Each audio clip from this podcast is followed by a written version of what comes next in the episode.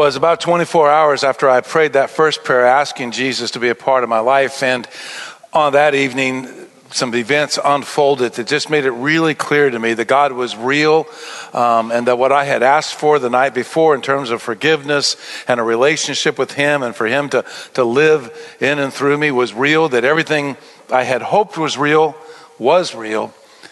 And I just simply, in a kind of overwhelming moment of understanding His love, said, God, whatever you want me to do. I had no idea the consequences of that prayer. And a lot of things would change. Some of those are obvious because I'm here teaching you this morning and I'm a pastor of a church. But some of those things didn't happen instantaneously. And one of those was generosity. I prayed and I was sincere in that prayer. Lord, whatever you want to do. But I didn't realize that was going to include my resources.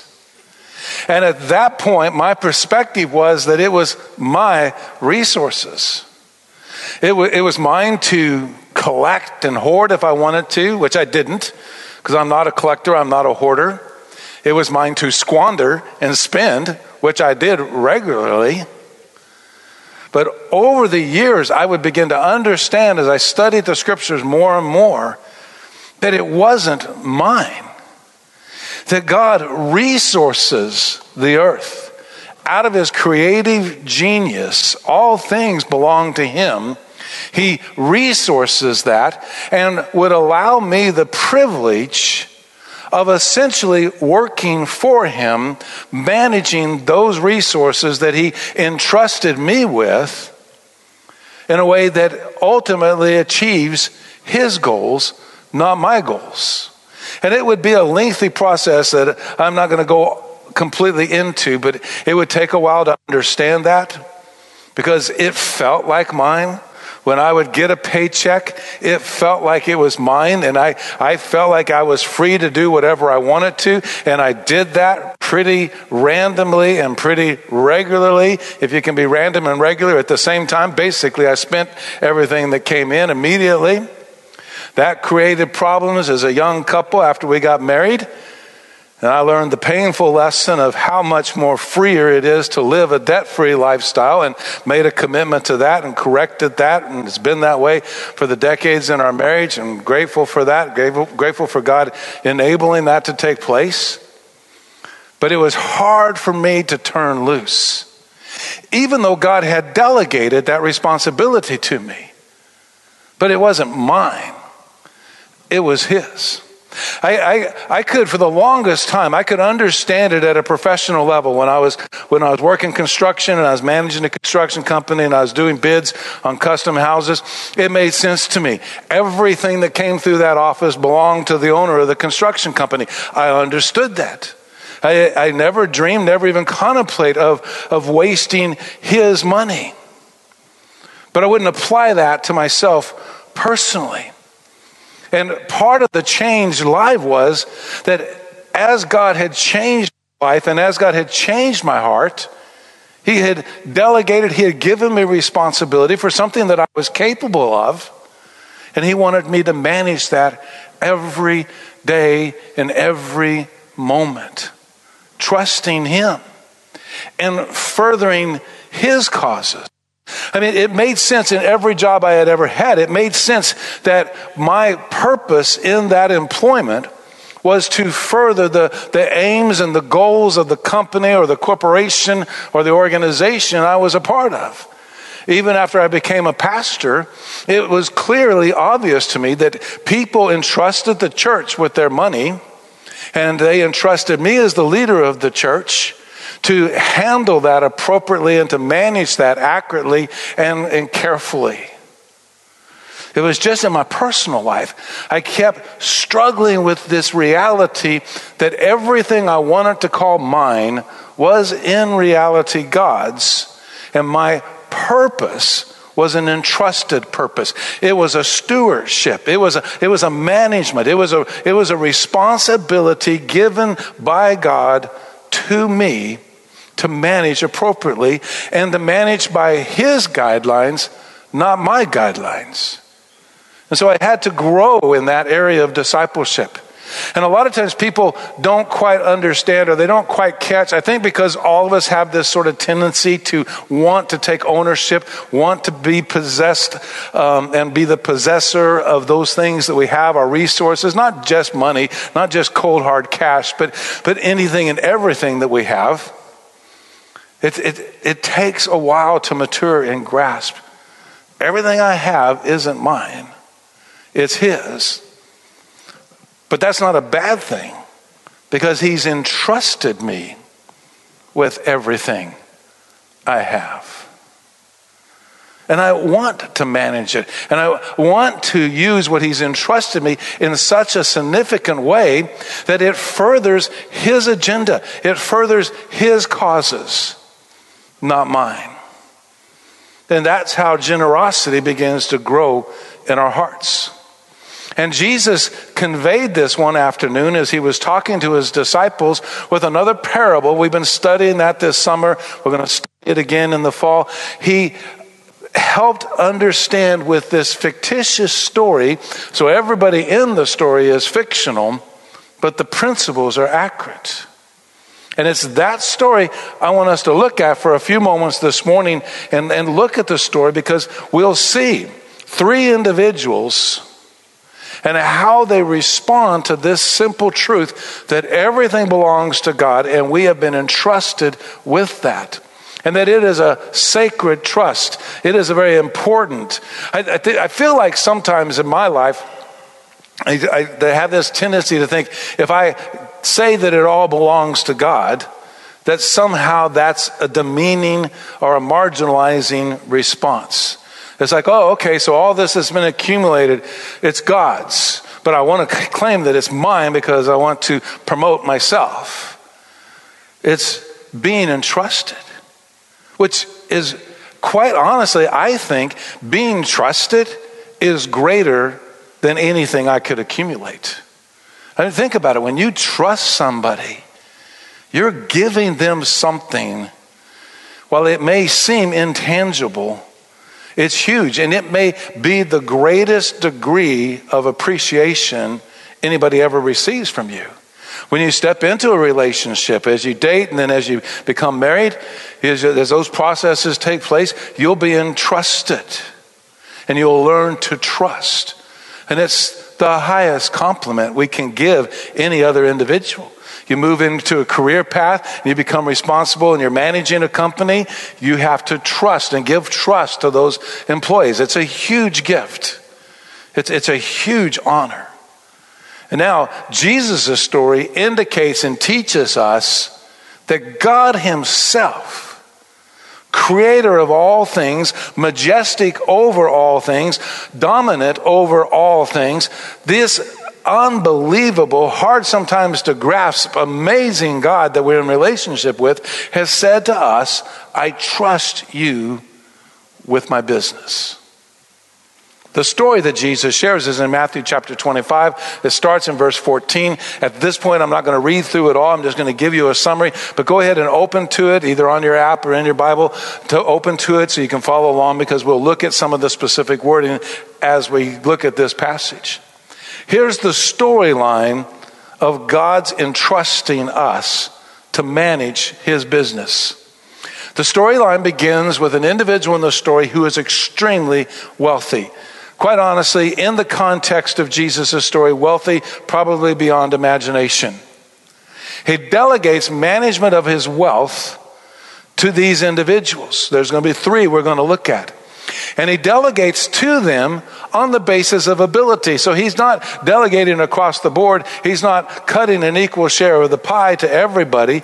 He understands their abilities. He understands their commitment. He understands who they are. He's in relationship with them and he entrusts them according to their ability. So there's three different amounts given. They're called talents in Matthew chapter 25, but it's not talents, although it's applicable to talents in the sense of singing or artwork or poetry or any of the things we we think of in terms of talents. His talent is in the first century AD an actual measurement of wealth. And it refers to essentially 60 to 70 pounds of either gold or silver. Guys, imagine that for just a minute. This is just a little heavier than a sack of deer corn, but it's pure silver or it's pure gold. And they're given this responsibility. It's more than an annual wage or salary at that point in time. So this is an immense wealth. We're not talking about a, a small amount because I know my mind tends to do that sometimes. I want to I want to stop and look at it and say, oh, okay, well, it's just he wants me to manage this part. He wants me to manage this 10% I give. I'm cool with that. I mean, think about it. I mean, I get, I get the remaining 90% for myself. Seems like a good deal. God gets his 10% cut. I get everything else for myself. Though the truth of this story is, all of it's God's wealth, and the immensity of that wealth is all His, and He's entrusting me with a hundred percent. And so, quite honestly, percentages don't work in this case. Because it's not about cutting God in, because it's all His. It's about us utilizing and living the responsibility of managing His business. And we see that in these individuals. Two of the individuals will double their amounts. The amounts are five, two, and one. The individual who gets five will double it to 10. The individual who gets two will double it to four. And the individual who gets one only preserves that one. And we'll see that as the story plays out. One of the sad parts is the individual who does not make anything, doesn't accomplish anything, doesn't do anything, actually blames the owner in this story. Which we're not going to go off, and I'll try not to take off on a tangent with that, but how many times do we do that with God? How many times do we say, okay, I would manage your business, but obviously you don't understand your business, and it's, you know, and then we, we come up with excuses and we start to blame his character for either our inability or our lack of understanding what the situation is. Two are commended, and Jesus' story makes it really clear that these individuals are what we call believers. These are people who had faith in the master, in the business owner in this case, and were on board with him. The third individual is clearly what we call an unbeliever in relationship with God. This is somebody who doesn't know God, who doesn't understand God, who doesn't have a relationship with God and hasn't established that. And, and the consequences of that will become painfully obvious as Jesus' story unfolds. To the two that are commended, they are given expanded authority, increased opportunity, the pleasure of the presence and the joy of being in relationship with the Master and having his favor, knowing that he's pleased with their work. Out of this story of these three managers, we find the opportunity to understand how God expects us to make decisions about managing his business his resources. And the first principle I want to share with us is that stewardship, and stewardship is typically a church name, although you can look up the definition. It describes management, it describes taking responsibility for the things of God. Stewardship, in the first principle, is an individual responsibility. So immediately we have to stop and look at this principle and say, okay, so this isn't a question of what my parents did. This isn't a question of what my brother or my sister did. This isn't a question of what some pastor said I was supposed to do. This isn't a question of what the person sitting next to me is doing. It is a, it is a question of what am I doing? So we take all speculation about everybody else out. I could share you the statistics. I could share them to you on a national basis. I could share them to you on a local basis in our own church and what percentage are active in this, what percentage are not active in this. But it's valuable and significantly important to understand when it comes to stewardship, when it comes to being entrusted, we are entrusted individually. It's our responsibility. If you look down at verse 14, it talks about the man going on a journey he called all of his servants, his workers, and his employees together, and he entrusted this is a key phrase, you might want to underline this. He entrusted his possessions to them. To one, he gave five talents, that's the weight. To another, he gave two talents. To one, he gave one talent, depending on each one's ability. That's important to underline and highlight as well. He's entrusted them with their possessions according to their ability, and then he goes on his journey. And then after a long time, an extended period of time, he And those servants, those, those individuals come back and settle accounts with him. Nothing in this is about a group party. This is not a group project in school. This is not a group management team. Each individual was given individual responsibility according to their ability, according to their skill sets, according to the way God had created them and designed them, according to the way God had grown and matured and worked in them, according to the way they had responded in that relationship and grown. Not everybody is on the same playing field. We do that all the time. We want to differentiate between playing fields, and we, we have all the different names for it. So you have upper class, and you have the, you know, the middle class, and you have the overtaxed, which is everybody in every category. We have, we have all these ways we want to delineate it, but God calls and works in each one of us individually. Now, this is, in my opinion, I think it holds up in Scripture the one semi exception to this is in a, in a family, in a marriage. Because the very process of Christian marriage, falling in love and courting and all the things that are a part of that process, defines itself biblically from God's perspective as a single unit. For this reason, in the creation, God says, for this reason, a man leaves his mother and father, a woman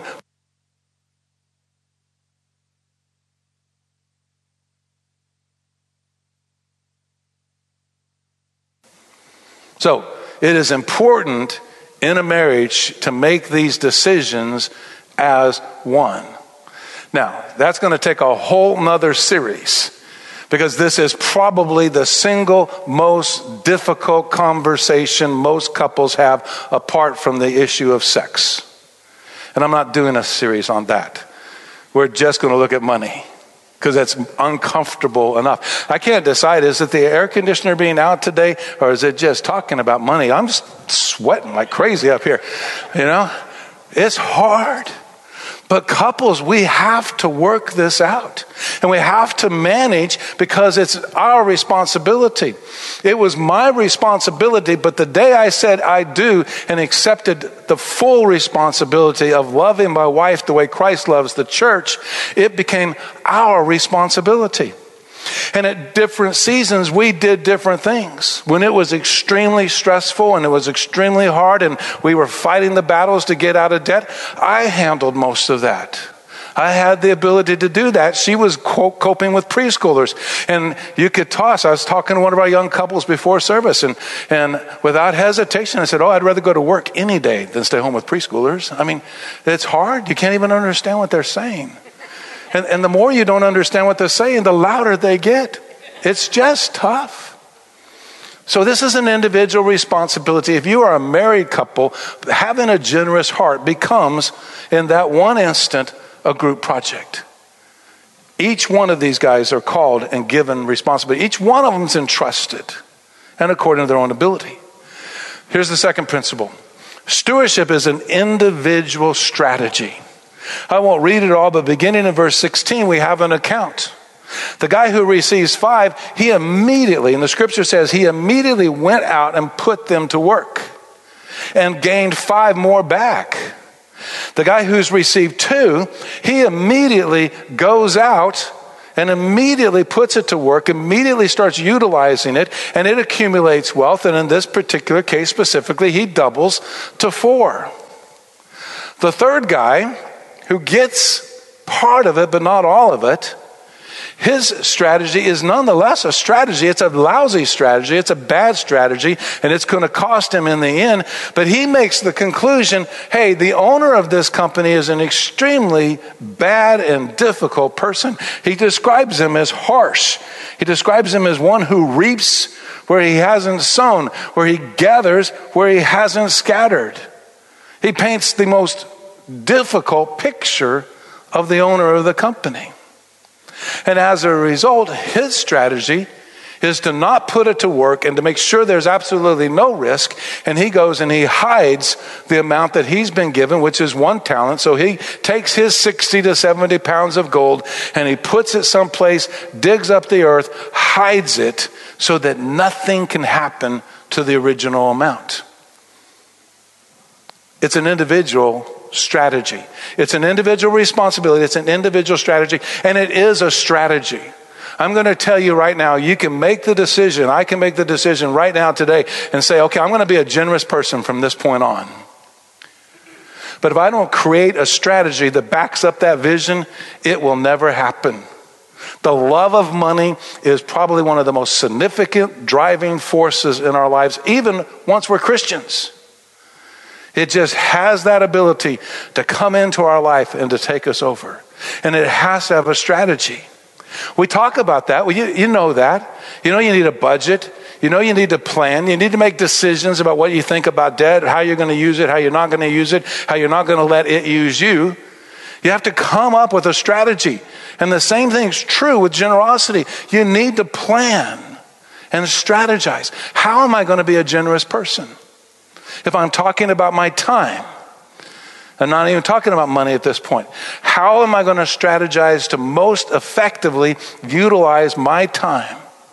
Which is ultimately given from God. We'll see that parable later this fall, where a rich man just accumulates everything and he thinks it's absolutely wonderful. And he just he makes the decision in that parable, in that story of Jesus, look, let's just expand everything and make more room to store it. And the night they finish construction, God says, guess what? It's, it's time for you to go it's time for you to come into eternity. Jesus asked the point of question, and who's going to get all of this then, in that moment?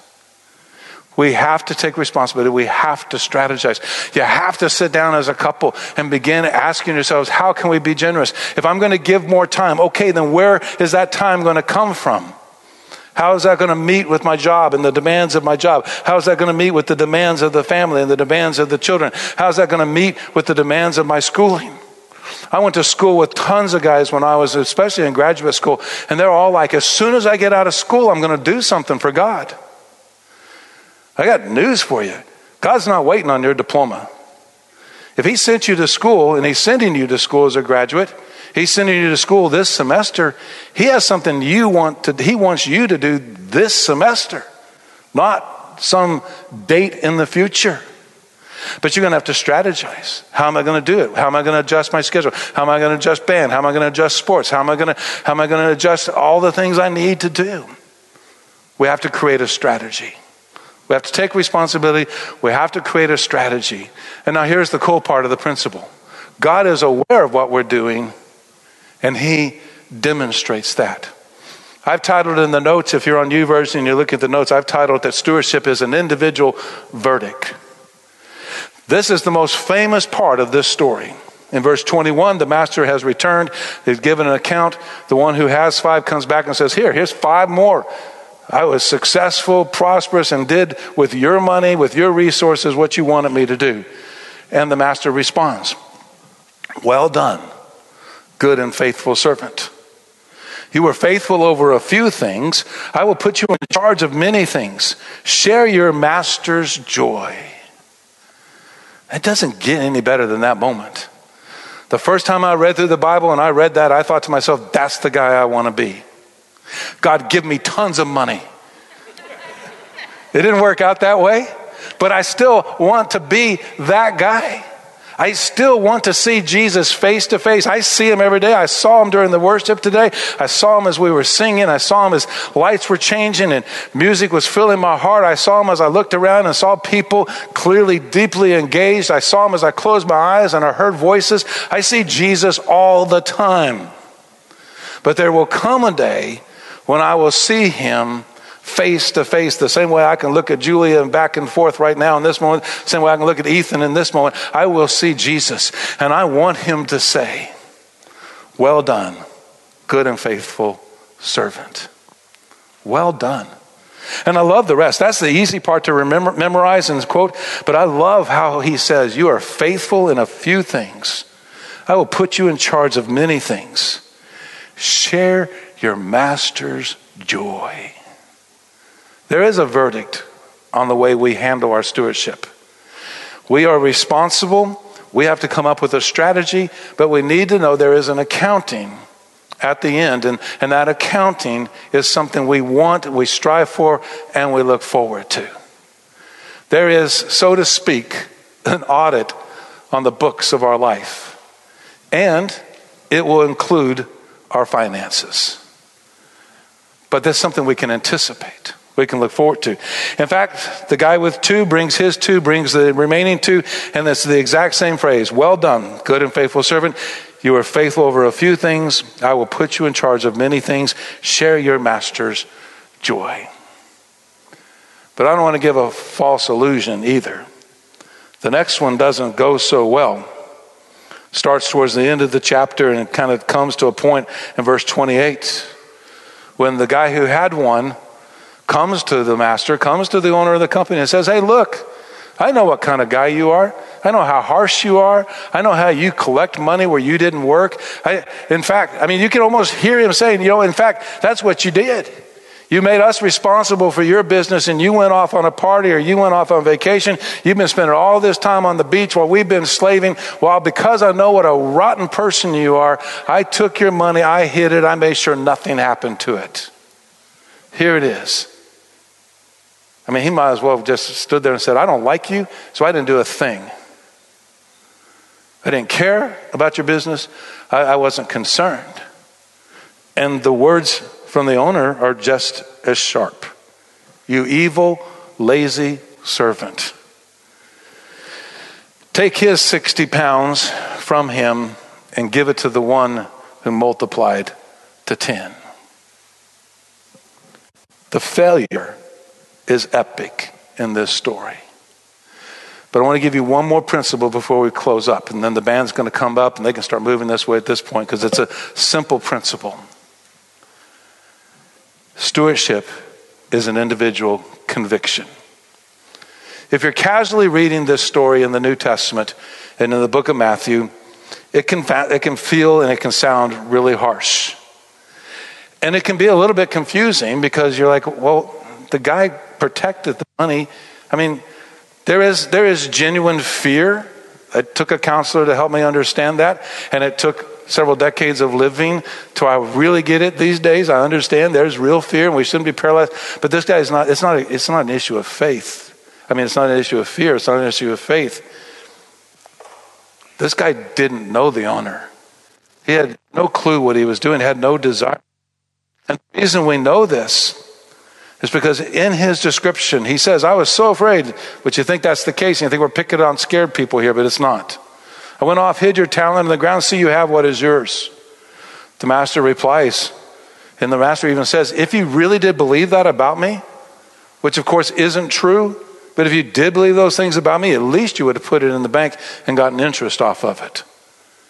The, the owner of the company recognizes he has no clue. This guy has no clue who he is takes away the talent, gives it to the one with 10, and then makes this statement For to everyone who has, more will be given, and he will have more than enough. But from the one who does not have, even what he has will be taken from him. And here is the harshest but the most insightful part of this story. Throw this good for nothing servant into the outer darkness where there will be weeping and gnashing of teeth. Just in case you're new to the Bible, Jesus just described hell. He just described a place that is designed in its very existence only to house those angels that have rebelled against God that we call demons. That's the only residence. And to house the souls of those who flat out refuse God's invitation of grace. The last point is that stewardship is a matter of individual conviction. If you're with me today and you're not a believer in Jesus Christ, if you're online and you're not a believer in Jesus Christ, nothing I've taught to this point makes a difference. We are stewards of God's resources and God's business when we are a part of God's family. There are unbelievers. There are flat out unbelievers who will refuse to the very last breath of life to ever entrust their life to God. And God cannot and will not entrust his resources to those individuals. So the destiny is secure.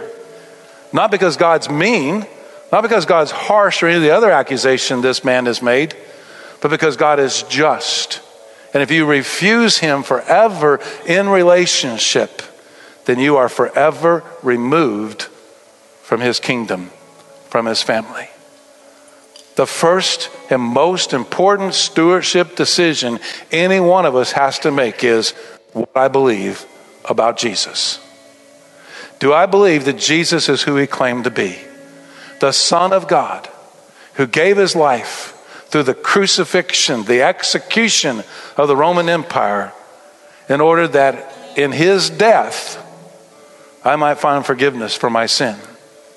Am I willing to believe in that Jesus who gave his life so I could be forgiven, but refused to stay dead, conquered death, and as a result is alive today and is moving and working, and his kingdom is thriving today? And his resurrection is the guarantee of my resurrection. His resurrection is why I will experience heaven and his joy and his presence and his condemnation. His resurrection is why the one who relieves to the very last moment that God is horrible and worthless and not worth my time will leave him separated from all eternity from God. You are not expected to be a steward of God's resources if you're not in relationship with Him. Now that's tragic, so I don't want to minimize that in any way, and I sure don't want to give anybody a, an option out, but it's, it's the bottom line of the truth. Stewardship is a matter of conviction, it's a matter of knowing Him. And that's the first thing you got to decide right now in this moment. Do I know Him? If your decision is, no, I don't, then I want to ask you to pray with me. Jesus, right now, I'll trust you. I have sin and I need forgiveness. I am separated and I don't know you. I want to know you now and in eternity. So, right now, in my own words, I'm praying Forgive me. Accept me. Come and be a part of my life. Give me your life. I believe in Jesus. Pray it one more time. I believe in Jesus.